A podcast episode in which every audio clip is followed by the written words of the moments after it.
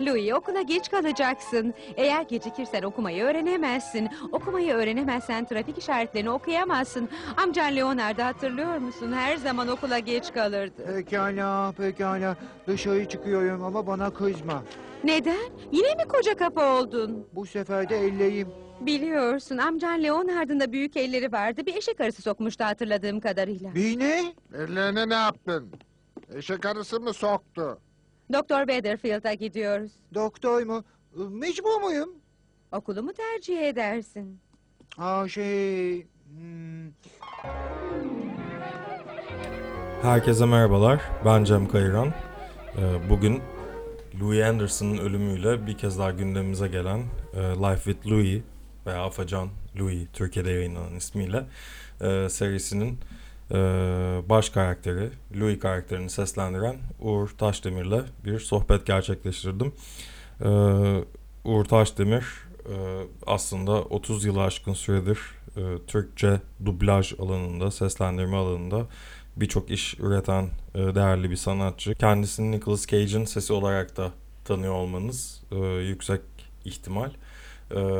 Life with Louis de e, Türkiye'de yayınlandığı zaman karakteristik konuşmasıyla Louis karakterinin e, R'leri söyleyemeyişiyle benim belki söylemem bunu tuhaf oluyordur ama R'leri söyleyemeyişiyle akıllara kazanan replikleriyle e, kendine has yaklaşımıyla ee, o dönem 90'larda çocuk olmuş, çocukluğunu 90'larda yaşamış birçok kişiye seslenebilmiş, hitap edebilmiş bir karakter. Uğur Taşdemir'le hem Louis karakterini nasıl ele aldığını, nasıl yorumlar kattığını hem de o dönemin e, şartlarıyla bugün arasında nasıl e, farklar olduğunu biraz konuştuk. E, Kendisi aynı zamanda yine günümüzün popüler animasyon serilerinden BoJack Horseman'da da BoJack karakterini seslendiriyor aynı zamanda. Buyurun Uğur Taşdemir'le sohbetimize.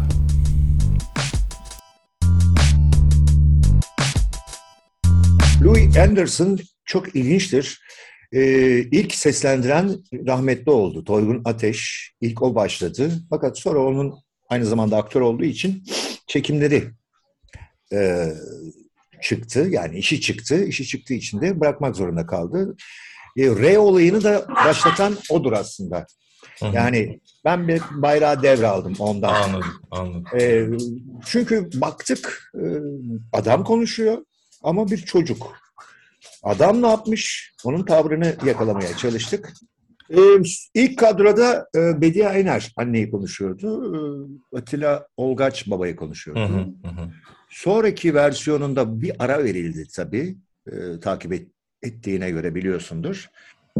Ara verildi. Bir aradan bir 4-5 sene geçtikten sonra yeni sezonlar gelmeye başladı. Yeni sezonlarda kadro değişti. Özden Ayıldız anne oldu. Ahmet Nasıroğlu babayı seslendirdi. Çok da güzel seslendirdi. Hakikaten içerik anlamında da e, çok değişik, çok farklı. Amerikan kültürünü anlatan e, bir yapım.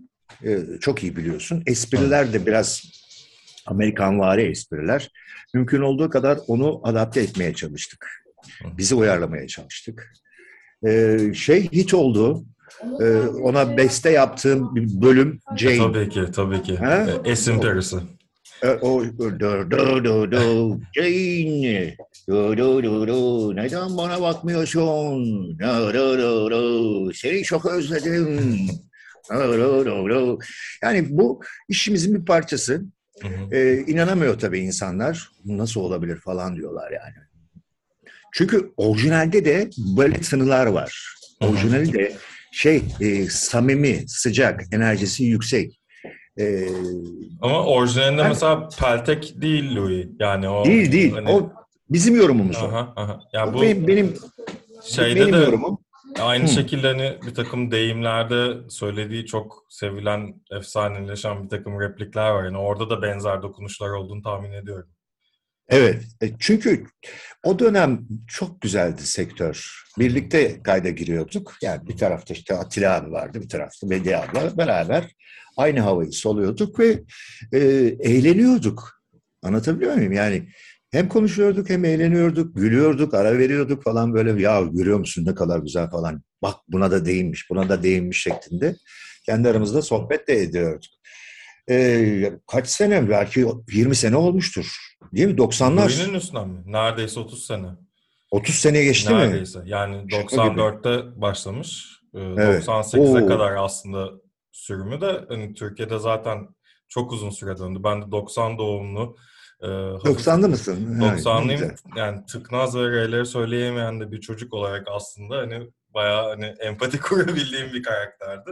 Ki hani sesinden de bağımsız düşünebildiğiniz bir karakter de değil Louis. Yani en azından benim jenerasyonumdaki herkes Louis'i Evet. gördüğü zaman aklına bazı cümleler dönmeye başlıyor. Yani sizin sesinizden olan o cümleler dönmeye Değil mi? O yerleşmiş deyimler, Kesinlikle. cümleler vardır yani kesin. Evet.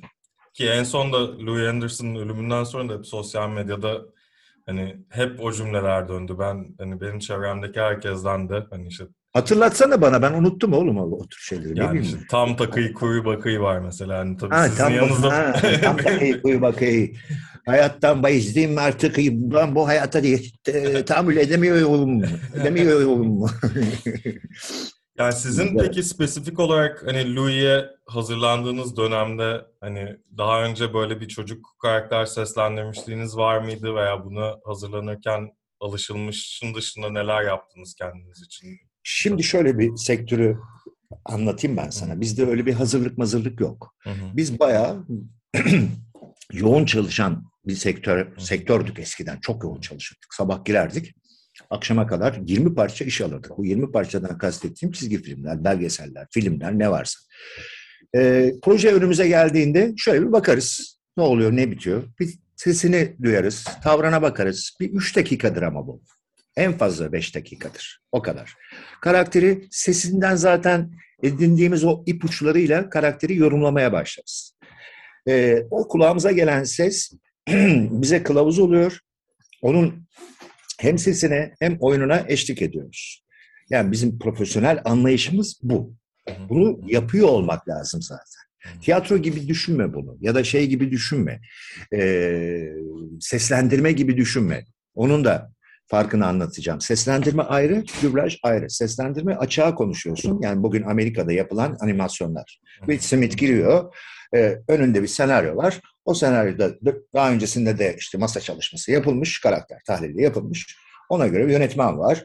Birlikte giriyorlar stüdyoya, açığa konuşuyorlar. Yani kılavuz olabilecekleri herhangi bir ses yok. Tamamen o karakter o aktör tarafından yorumlanıyor. Sonra o sesler, o seslere göre e, animasyon biçimlendiriliyor. Hı hı. Nemo'da mesela dikkat et Will Smith'in konuştuğu balığın suratı Will Smith'tir yani Hı hı. baktığında. Yani onun o içerideki devinimi, hareketi hep şeye yansıyor. O çizgiye, o animasyona yansıyor. E, o ayrı, o zor iş. Biz taklitçiyiz. Bize iş hazır geliyor. Yani düşün ada- adamlar 6 hafta, 8 hafta uğraşıyorlar da uğraşıyorlar. Sonra dünya pazarına sunuyorlar. Bize geliyor. Bize geldiğinde işte genel kast yönetmenimiz bakıyor, rolleri dağıtıyor. Kim yakışır, e, kim meç olur, kim kiminle daha uyumlu olur şeklinde e, bir kast oluşturuyor. İçeri giriyoruz. Rollerimiz belli oluyor ve kayda başlıyoruz. Louis için bir hazırlık olmadı. Ama şu oldu. Aramızda konuştuk. Yani bu hakikaten enteresan, çok sevimli. Daha sevimli nasıl daha sevimli hale nasıl getirebiliriz diye düşündük ve reyleri kullanmamayı e, kullanmamaya karar verdik. Yani Toygun da öyleydi yani. Toygun da başladı zaten. Sonrasında böyle çok eğlenceli gelmeye başladı. Yani konuşurken hakikaten sinirlerimiz bozuluyordu ve gülmeye başlıyorduk. Çok sempatik, çok güzel, çok güzel bir diziydi gerçekten. Sonrasında bilmiyorum ben yeni e, işleri takip etmiyorum. Ancak işte Walt Disney'de e, ya da Marvel işleri olduğunda e, takip edebiliyorum ama anlayış farklıydı. O bir aile dizisi, aile içinde geçen, o kültürü harmanlayan, yorumlayan, oradaki o mahalledeki yaşananlar, her biri bir karakter, her birinin ayrı bir hikayesi var. Ee, o şekilde gelişti. Yani ön hazırlık yok. Biz giriyoruz. Bugünkü e, çalışma anlayışımızı anlatayım ben sana. Çağrılıyoruz. Stüdyoya giriyoruz. Kulaklığımızı takıyoruz. Rolümüzü öğreniyoruz. Kayıtlıyoruz, başlıyoruz. Aktörle birlikte eş zamanlı olarak o seslendirmeyi, dublajı yapmaya başlıyoruz. Ben işte Nicolas Cage konuşuyorum. En çok Nicolas Cage konuştum. Ee, adamı ben çok iyi artık çok iyi biliyorum yani nefes alışını biliyorum adamın. Çünkü adam manyak, psikopat. Yönetmenler buna müdahale etmiyor. Olmadık yerde nidalar, olmadık yerde bilmem çıkışlar, bağırmalar, gülmeler. Alıştım artık beni şaşırtmıyor. Şaşırtmıyor. O yüzden giriyorum ben bir Nicolas Cage filmini işte performansına göre bazen coşuyor, baştan sona konuşası tutuyor. Bazen daha az bir performansla karşımıza gelebiliyor. Bir saatte, bir buçuk saatte, hadi maksimum iki saatte konuşuyorum, çıkıyorum. Başka bir işe geçiyorum. Yani sadece Nicolas Cage konuşarak hayatta kalamam yani. Evet, Ayaklarımın tabii. üzerinde duramam. Çünkü burası Türkiye.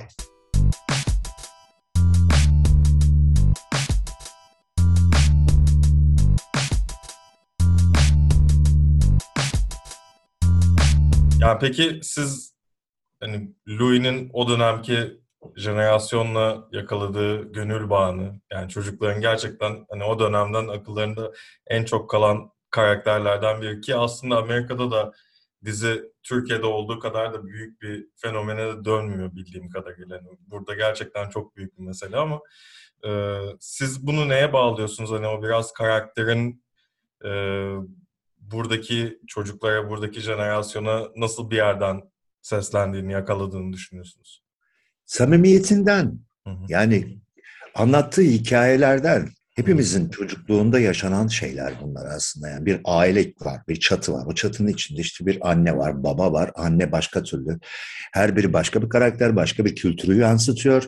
O kadının bir Amerikan kadını, Amerika'da yaşayan bir kadın bile olsa evrensel bir karakter o. Evet. Dünyadaki bütün kadınların benzer şeyler yaşadığını düşünüyoruz. Adam keza öyle. O adamdan Türkiye'de dolu var yani baktığında. Ne bileyim işte e, hükümetiyle övünen, işte baş kaldıran, isyan eden, Tabii. destekleyen bu şeyler, bütün bu özellikler toplandığı için, çok da iyi hazırlandığı için, çok iyi yazıldığı için, çok da iyi seslendirildiği için Evet. karşılığını buluyor. Tüm dünyada buluyor. Sadece Türkiye'de değil. Bir de Türkiye'de yani baktığında ona benzer bir iş ben hiç görmedim. Ee, o da yakaladı o jenerasyonu. Ya ulan bir tane çocuk var.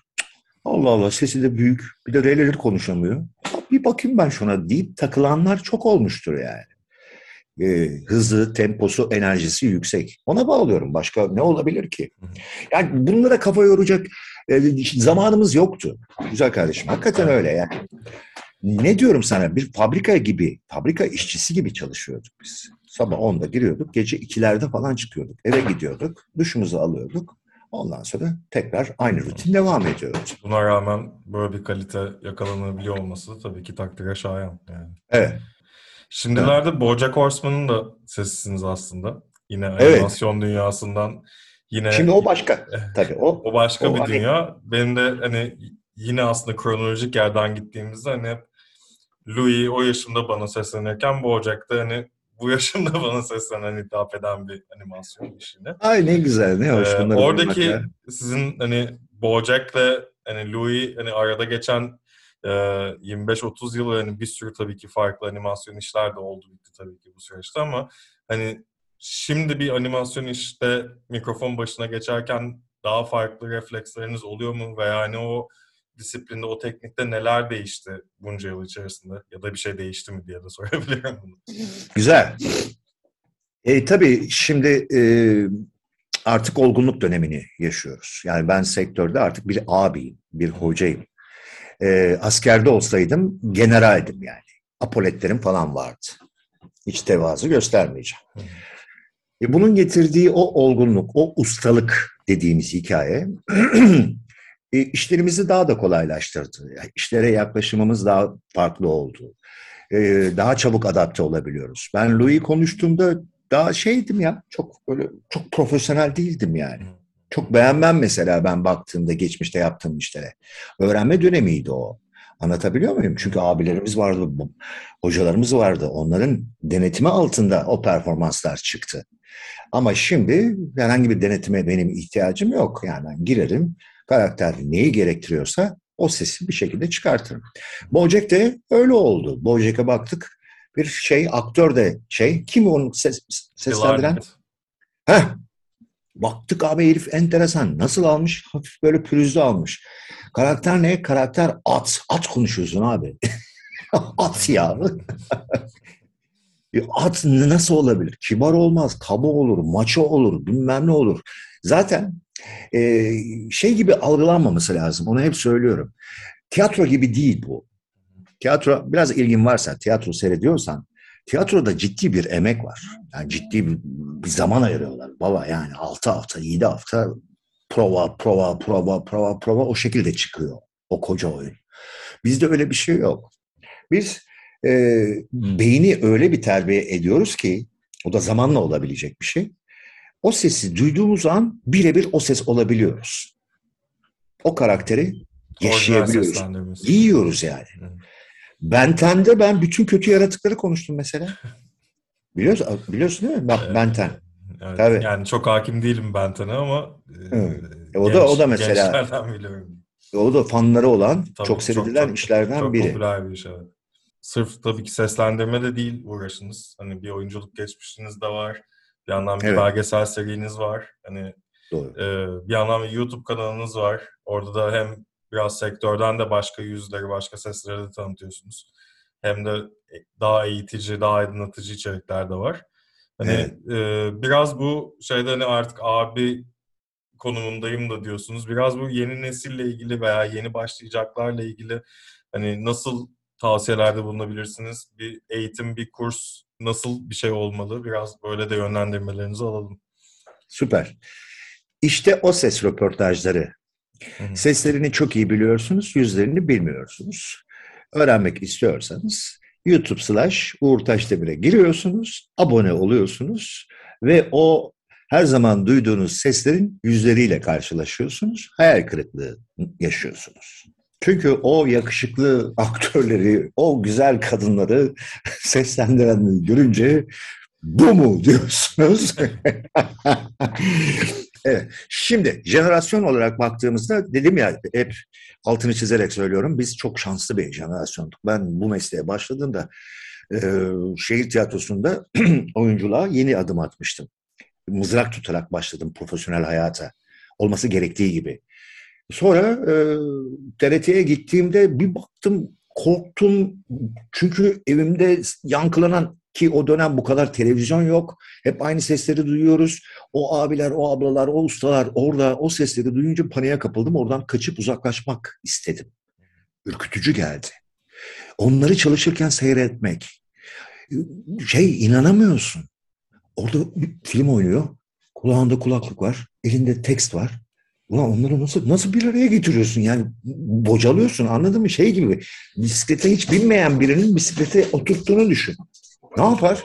Bocalar ya değil mi? Yani düşer hatta. İşte düşe kalka, düşe kalka o hocaların denetiminde bizler kendimizi geliştirdik. Şimdiki jenerasyona baktığımızda böyle bir şansı, şansları yok. Çünkü teknoloji gelişti, mertlik bozuldu. Ne demek bu? İşler çok hızlandı. Eskiden makara sistemi vardı mesela. Takıldığın zaman ta geriye dönülürdü. Oradan bir daha, sil baştan bir daha kayda girilirdi. Uzun sürede alınırdı filmler. Şimdi koca filmi biz sabah 10'da girip öğleden sonra 2'de falan teslim ettiğimiz bile oldu. O derece hızlı yani. E, şimdiki teknoloji daha da hızlı. Artık dijital bir teknoloji var. Ne demek bu? Bütün sesler tek tek alınıyor, bir araya getiriliyor. Seviyeleri ayarlanıyor. Efendim çatladıysa patladıysa onlar düzeltiliyor. Senkron yapılıyor. Alt ambiyans döşeniyor. Enter dediğimiz hikaye. Ee, sen hatırlamazsın. Biz eskiden radyo tiyatrosu seyreder gibi film seyrederdik. Yani kapı açılır kapının sesi yok. Araba gider arabanın sesi yok. Sadece Türkçe duyuyoruz. Böyle bir ilkeldi yani. Çok kötüydü. Şimdi dünya standartlarında yapıyoruz bu işi. Her türlü teknolojiye hakimiz. Çok da iyi yapıyoruz.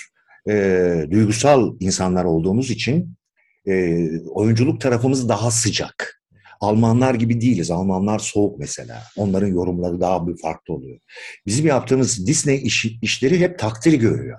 Teşekkür alıyoruz sürekli. Peki ne yapacak bu çocuklar? Ya da bu sektör nereye doğru gidiyor? Sektör kötüye gidiyor. Bu anlattıklarımdan dolayı kötüye gidiyor. Çünkü bir kere oyuncular uzaklaştı bu işten.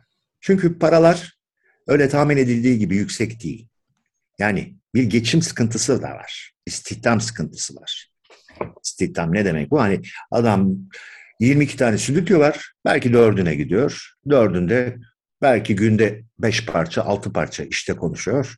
O para da anca işte mutfağına yetiyor. Kirasını bile ödeyemeyen genç arkadaşlarımız var. E böyle olunca oyuncu adam ne işi var orada? Oyuncu adam gidiyor oyununu oynuyor tiyatroda, gidiyor dizide oynuyor. Ama benim başladığım dönemde devlet tiyatrosu, şehir tiyatrosu oyuncuları, özel tiyatro oyuncuları vardı. Başka bulamazdın yani. Başka birisi yoldan geçen bir adam yoktu ya da o kurstan yetişmiş, burada kendini geliştirmiş biri yoktu. Herkes aktör ve aktristi. Çünkü aktörün yapabileceği bir iş bu. Voice acting, sesinle oynama. Aktörün çok kolay yapabileceği bir iş. Öyle olunca şimdi bakıyorsun deri değiştirdi sektör. Tiyatrocu yok artık. Aramızda tiyatrocu kalmadı. Eskiden biz sanatçı odalarında tiyatrolardan konuşurduk, oyunlardan konuşurduk. Şimdi başka türlü şeyler, borsadan konuşuluyor ya da emlakçılıktan falan, bitcoin'den falan konuşuluyor yani. Anlatabiliyor muyum ne demek istediğimi? İşte öyle olunca e, ne yapacak peki bu çocuklar? Konservatuar mezunları bakıyorlar, e, şartları şöyle bir değerlendiriyorlar. Yok diyorlar, çok fazla emek harcamak gerekiyor. Bütün hayatlarını oraya gömmeleri gerekiyor. Pek sıcak bakmıyorlar. Daha başka türlü ayakta durabilecekleri işlerin peşinden gidiyorlar. Öteki türlü işte benim sesim güzel ben de seslendirme sanatçısı almak istiyorum diyenler var ya bu çocuklar da kurslara gidiyorlar abi. Yani kurumsal kurslar var. Ben de iki tanesinde hatta üç tanesinde burada seshane vardı. Ya yok ses, ses, Sestambul, Sestambul vardı Kadıköy'de. Ee, Başkent İletişim'de eğitmenlik yaptım. Federal Film Akademi'de yaptım. Bakıyorsun abi gelenler e, alakasız tipler. Kuaförü var, eczacısı var, avukatı var, bilmem nesi var. Flörtleşmek için gelenler var, sosyalleşmek için gelenler var. Böyle bir acayip insanlar bir araya geliyorlar. Ben onu çözdüm. Terapi gibi. Hani kahveye gider ya büyükler. Hani orada öyle iyi vakit geçirirler ya. Bunlar da öyle abi. Bir şey öğrenmek için gelmiyorlar yani. Öğrenseler ne olur? Yok öyle bir şansları yok. Yani bu çok emek isteyen bir iş. Adayacaksın yani. Ha o işimi yapayım, bankada çalışayım. Bankadan çıkınca da gider dublaj yaparım. Yok öyle bir şey. Öyle bir hayat yok. Hı hı. Anlatıyorum da ben bunu. Öğrencilerime de anlatıyorum yani. Ama ben çok eğleniyorum. Ee, üç saat boyunca, üç saat boyunca terletiyorum, yoruyorum. Ama dersin bitiminde o üç saatin sonunda böyle bir arınmış olarak oradan ayrılıyorlar. Ee, o anlamda hani e, o konuda da tevazu göstermeyeceğim. İyi bir eğitmenim ben. Hı hı, hı hı. Yani o bilgim, birikimim, işe dair e, teknik bilgim, e, verebileceğim ipuçları çok fazla. Gelelim şeye. Şimdi bu çocuklar sertifika alıyorlar bu kurumlardan. O sertifikayla stüdyolara gidiyorlar. Şöyle bir durum var. Stüdyolar önce bunlara bir bakıyor. Niye bakıyor? Patronlar uyanık. Yeni başlayan elemana para vermiyorlar. İşi daha da ucuza çıkartmaya çalışıyorlar. O ceplerini daha çok dolduruyorlar. Yetmiyor çünkü. onlara, Te- Yetmiyor. te- tecrübe olsun gibi bir şeyle mi peki? Tabii yani diyor ki sen geleceksin burada okul gibi düşün. Gel burada işte 6 ay çalış. Hı hı, Bir kuruş para vermiyorlar mesela bu çocuklara. hı hı. E nasıl dayanacak bu insanlar? Yol parası yok, yemek parası yok, bilmem nesi yok. Üstüne para da alamıyorsun. Yavaş yavaş kopuyorlar. Ha bu işe kendini adayanlar paspasta yatıyor, işi de öğreniyorlar. Ha bazılarına veriliyor. Ama hak ettiğinin üçte biri kadar para veriliyor. Atıyorum 100 lirayı hak ediyorsa 20 lira veriyor, 25 lira veriyor. Sus payı, sus diyor. Devam. Böyle acımasız, e, sert bir sektör aslında. Ne olmalı? Eskiye dönmeli baba. Yani tiyatrocunun ek işi olmalı bu. Bu ne demek? Eğer kendinde, çevrendeki çocuklar için söylüyorum, bir yetenek görüyorlarsa, kendilerinde bir yetenek görüyorlarsa, önce bu işin mektebine gitsinler baba. Oyunculuk mektebine gitsinler. Her yerde oyunculuk mektebi var. Mesela orada da o- onun da boku çıktı ama hiç olmazsa hani sahne deneyimi, sahne tozu dediğimiz hikaye. Önce bir bedenini keşfet. Hı hı. Değil mi? Hı hı. Bir sahnede dur- duruşun olsun. Ondan sonra zaten ses eğitimi akabinde geliyor zaten. Sesini nasıl kullanacağını orada öğreniyorsun. Öğretiyorlar. Öncelikle konservatuarı bitirirsin abi. Hem oyunculuk yaparsın hem seslendirme yaparsın. Yapma demiyorum ama hobi olarak yapma. Hobi olarak yapılacak bir iş değil. Çok teşekkür ediyorum. Rica ederim ne demek. Ee, Bu kadar çok yönlü olup bu kadar e, paylaşımcı, açık olmanız çok değerli bir şey gerçekten. Ben seviyorum oğlum. Ben, dikkat et bu sektördeki en geveze adam benim yani.